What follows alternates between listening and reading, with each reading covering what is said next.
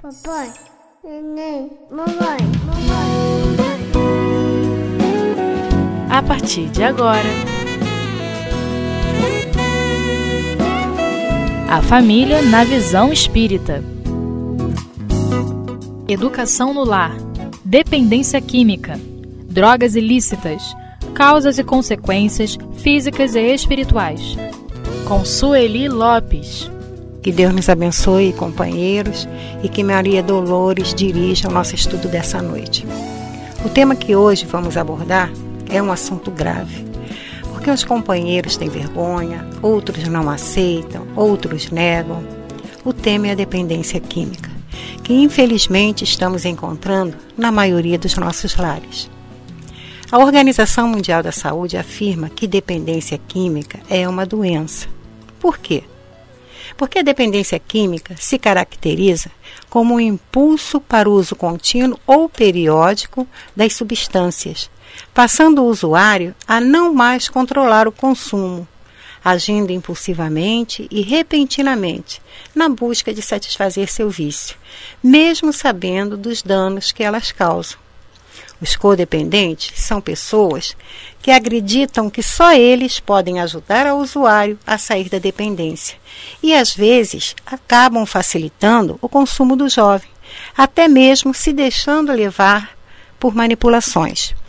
Nós temos codependentes que muitas vezes compram joias, tênis de marca né, para os filhos. Por quê?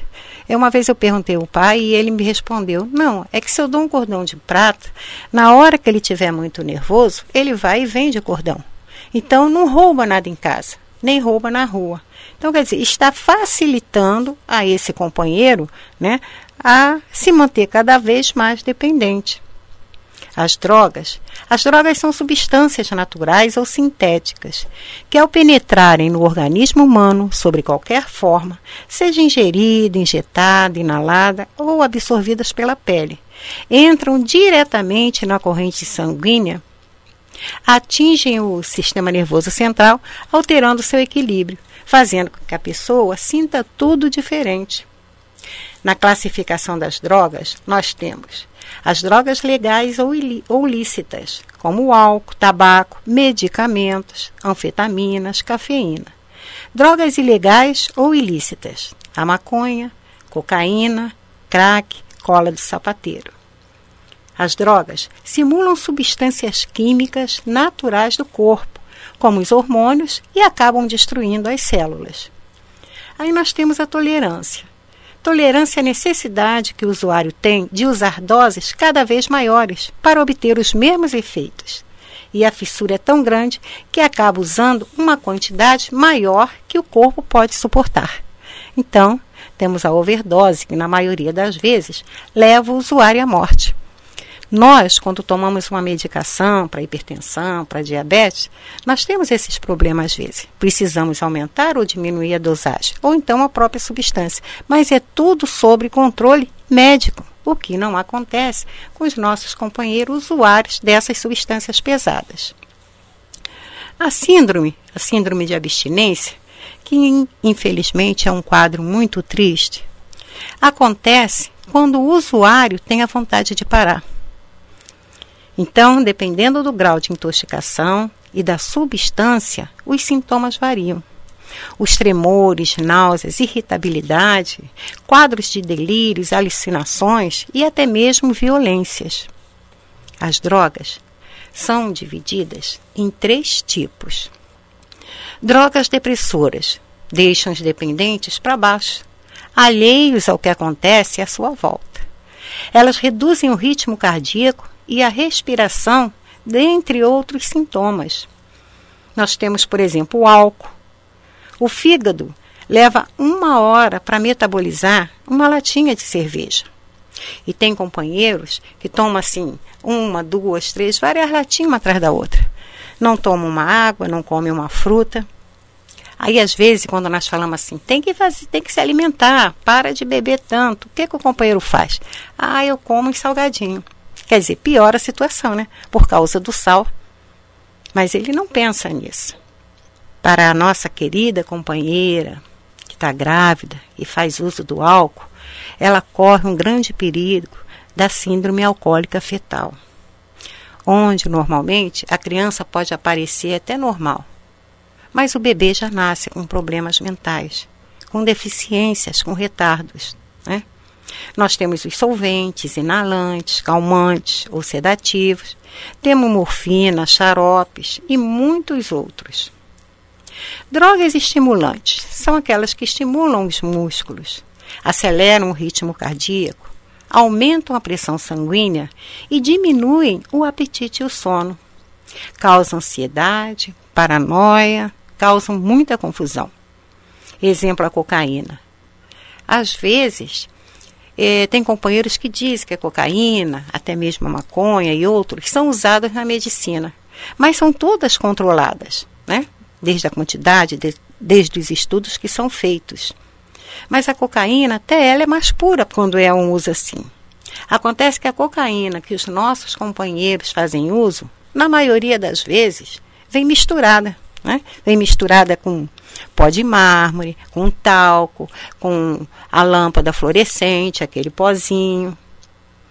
E isso é que faz com que haja muitos problemas físicos. O crack, por exemplo, né? O cérebro sofre danos irreparáveis. Se a cocaína é vendida já toda misturada, o crack é o resto da cocaína. Por sua vez, também misturados com outras coisas, para poder render mais um pouco. Então, imagine como, como é que o sistema nervoso central fica perante essas substâncias tão estranhas. Temos a anfetamina, né, que é usada por várias companheiras para emagrecer. Temos bolinha. Temos o cigarro. O cigarro é uma droga lícita, né, uma droga legal. Mas o cigarro tem 4.724 substâncias. A maioria são cancerígenas. Entre elas, acetono, formol, amônia, naftalina, o alcatrão, a grávida fumante corre o grande risco de abortar, da criança nascer prematuramente ou até mesmo também né, com alguma dificuldade mental. Mais de 300 pessoas morrem por dia no Brasil. Aí tem companheiros que fumam e dizem: Ah, eu fumo, eu estou acabando com a minha vida, não é de, de ninguém. Ninguém tem nada a ver com isso. Mas acontece que tem o fumo passivo. E quem estiver à minha volta, conforme vão aspirando aquela fumaça do cigarro, também vão tendo possibilidades de ter esses problemas, né? Ter câncer, seja no pulmão, e vai assim dificultando. Crianças hoje em dia, a maioria sofrem de problem problemas alérgicos, muitas vezes por causa do cigarro do pai, da mãe, né? Temos a cafeína, que se você sair da rotina, pode ter um déficit de atenção, alterações na memória, ou seja, terá um prejuízo na performance intelectual ou até mesmo tendo depressão. Temos o broncodilatador, temos o êxtase. Já as drogas perturbadoras perturbam e distorcem o funcionamento dos neurônios, causando uma verdadeira confusão provocam reações anormais, como alucinações e delírios. Por isso também são chamadas de psicodélicas ou alucinógenas. Por exemplo, a maconha. A maconha ela desmotiva né, o usuário para os estudos, para o trabalho. O usuário tem perda lenta de memória, diminuição da produção da testosterona, entre outros. Tem os cogumelos, LSD, AX, êxtase e muitas outras substâncias, porque hoje em dia eles inventam cada vez mais. Eles pegam cogumelo, eles pegam fita para gravar e fazem chás que eles não estão se preocupando com o que vai acontecer com eles. Porque hoje em dia há muita facilidade, há muita informação, há muita ajuda. Né? Nós temos casas espíritas, nós temos escolas, nós temos a prefeitura, várias maneiras deles procurarem. Isso sem contar dentro do lar, que hoje em dia já existe um pouco mais de conversa sobre isso. Né? É claro que eles podem experimentar e nunca vão dizer para o pai que experimentou. Nunca vão falar isso. Mas eles aproveitam um filme, aproveitam às vezes um comentário que um amigo faz, que o colega faz, e essas informações são passadas agora até mesmo através da internet. Eles estão a par disso tudo. Mas, infelizmente, eles acreditam que com eles não vai acontecer nada. Eles acreditam o quê? Que com eles vai ser diferente. Acreditam que a hora que quiser eles podem parar. Eles não têm noção de como essas substâncias podem, até mesmo se dizendo assim, acabar com a vida deles. Porque quando eles começam, muitos companheiros chegam até a se prostituir para poder conseguir. Né? Muitos companheiros é, são colocados para fora de casa. Porque, infelizmente, na nossa sociedade, ainda é, a maior porcentagem acha que companheiros que fazem uso de alguma substância pesada é porque são bandidos. É porque são pessoas que não querem trabalhar, não querem nada, só querem se divertir. E infelizmente, não é assim que acontece. Infelizmente, eles fazem essas experiências e nunca esperam que eles vão entrar numa dependência tão forte. Mas olha, queridos companheiros, a maioria desses dependentes começam em casa. Seja o pai oferecendo um copo de cerveja, seja um, alguém da família pedindo, acende um cigarro para mim. Porque é assim que começa essa dependência. Através de um copo de cerveja, através de um trago no cigarro, ele se vê envolvido numa malha tão fina que eles acreditam serem muito fortes e que vão conseguir sair disso. Mas infelizmente isso não acontece. Bom, nós vamos né, fazer uma pergunta que leva nossos jovens a fazer esse uso, mas vamos fazer então um pequeno intervalo e já retornaremos com nossa, nosso tema de hoje.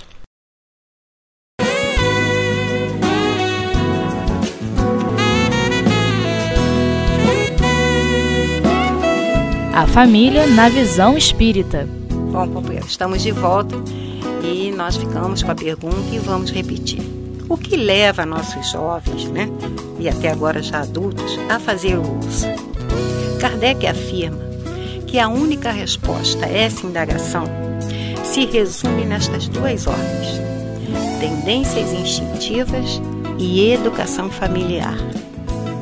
Na infância, durante as cinco fases do desenvolvimento psicossexual, por falta da devida observação dos pais, eles podem criar um vazio, podem ficar com traumas.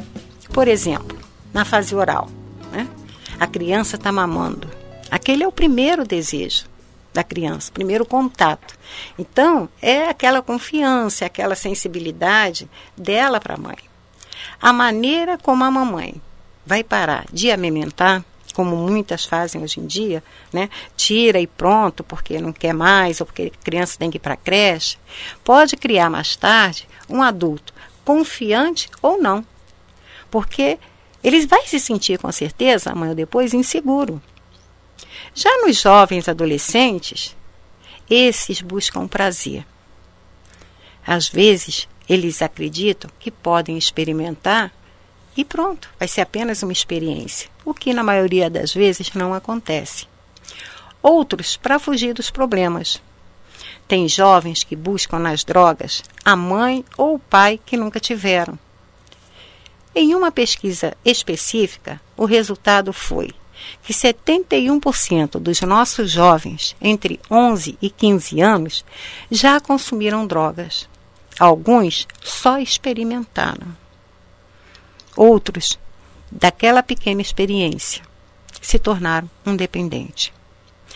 Aí perguntamos: será que esses espíritos trazem um vício de vidas passadas? Não. Kardec diz que não. Porque nós temos o véu do esquecimento. E nós reencarnamos para sermos felizes, para repararmos nossos erros e progredirmos. Então, a maioria de nós, ao reencarnar, dependemos da observação, do amor e carinho dos nossos pais para não repetirmos ou não darmos continuidade àquilo que nós estamos trazendo de outras vidas. Assim como muitas vezes pergunta assim: ah, mas um espírito que fez uso e agora ao reencarnar, né, eles vão viver numa comunidade onde temos os traficantes, temos os laranjas, tal. Isso aí não pode representar a causa, a primeira causa de muitos vícios e até de crimes? E aí no Evangelho nós encontramos a explicação. Sim, podem. Mas aí há uma prova que o Espírito escolheu. Então o próprio Espírito aceitou vir num ambiente que facilitasse dele ter uma recaída, acreditando que ele ia conseguir não escorregar essa vez. Mas escorrega na maioria. Porque quando chega aqui, quando no momento da dificuldade, muitos não conseguem passar por essa prova. Dependendo do carinho da mãe, dependendo da presença do pai, muitas vezes eles caem e não conseguem provar que não farão mais uso. A principal culpa hoje em dia desestrutura familiar. Hoje os lares, as famílias estão sofrendo muitas transformações. A mãe que trabalha, o pai que nunca tem tempo. Convém até lembrar o caso de um companheiro, um jornalista lá de São Paulo, que ele disse que passou a vida inteira trabalhando, fazendo hora extra, sempre procurando mais emprego, para que os filhos tivessem aquilo que ele não tinha. E ele colocou essa declaração dentro do imposto de renda. Triste por quê? Porque o filho, aos 16 anos, veio a falecer por overdose. E a filha saiu de casa, se prostituiu também por causa da dependência. Então, não é o que nós temos que é importante. O importante é trabalhar o que nós somos. Entrar nessa dependência, fazer esse uso, traz muitas consequências. Nós temos as consequências físicas, as deformações, peles necrosadas, o HIV, DSTs, né, doenças sexualmente transmissíveis, e até a própria gravidez indesejada. Temos a consequência social, que não tem amigo certo, né, o dependente não consegue trabalhar, não estuda, tem uma baixa autoestima. Temos as consequências emocionais, Existem inúmeros danos psicológicos e emocionais que, com a personalidade do DQ, dependente químico, incluem um padrão de baixa tolerância à frustração, a tristeza, a solidão, a dificuldade para respeitar limites, sentimentos de menos-valia, uma autoimagem contaminada que serve para que a dupla indivíduo e droga se vincule. E essa dupla irá até as últimas consequências. A substância sempre estará em primeiro lugar. Temos também a consequência espiritual. Como os efeitos não se dissipam com o fim do organismo físico, eles se fixam no perispírito, desarticulando os centros de equilíbrio da saúde e da vontade. Eles demandarão imenso tempo a, reequil a reequilibrarem-se e retornar o passo no rumo do aprimoramento. Cada tropeço, como diz o nosso, dizia o nosso querido Chico Xavier, significa séculos e às vezes milênios de dor e pura luta para esses espíritos poderem retornar à trilha. Vale ainda lembrar que adversários desencarnados utilizam-se dos sonhos e viagens para surgirem na mente do usuário, no aspecto perverso em que se encontram, causando pavor e fixando matrizes psíquicas para as futuras obsessões. Mas nós agora estamos trabalhando, né, as religiões, a prefeitura, dentro dos lares, a prevenção. Nós temos três tipos de prevenção. A prevenção primária, que é um conjunto de ações educacionais visando a saúde. Ela deve intervir antes do consumo de drogas. A prevenção secundária, que intervém quando é detectado, detectado um problema inicial de consumo, de drogas, tentando evitar o agravamento. E temos a prevenção terciária. Intervém quando a dependência química já está instalada e atua antes, durante e após o tratamento, no intuito de reintegrar o indivíduo à sociedade e prevenir recaídas. A prevenção ao uso das drogas começa em casa. Desde a infância, preste mais atenção a seus filhos, de apoio, amor, atenção a cada filho, respeitando a sua individualidade de expressar, implicando a aceitação da maneira como ele é e não como gostaríamos que ele fosse. Os pais atuam como modelo, exemplo para seus filhos. No, no corromper, nunca, nunca corromper as ideias do filho, né? Conhecê-los melhor em seus gostos, desejos e vontades. Observá-los bem, a fim de perceber suas tendências, boas ou mais, e poder trabalhá-las para um melhor crescimento moral. Fazê-los sentirem-se amados, apesar de seus defeitos, dificuldades e limitação. Ajudá-los a apreciar as boas coisas da vida, buscando experiências válidas e gratificantes.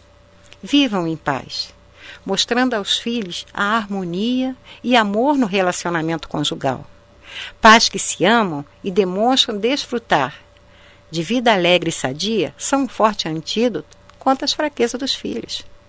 O mínimo que os pais devem a si mesmos e aos seus filhos é o esforço em crescer e desenvolver a relação afetiva. E mesmo que a experiência do casamento não dê certo, converse com seus filhos e jamais resolva a questão da separação com ódio, com mágoa, com revolta. Não mintam para seus filhos.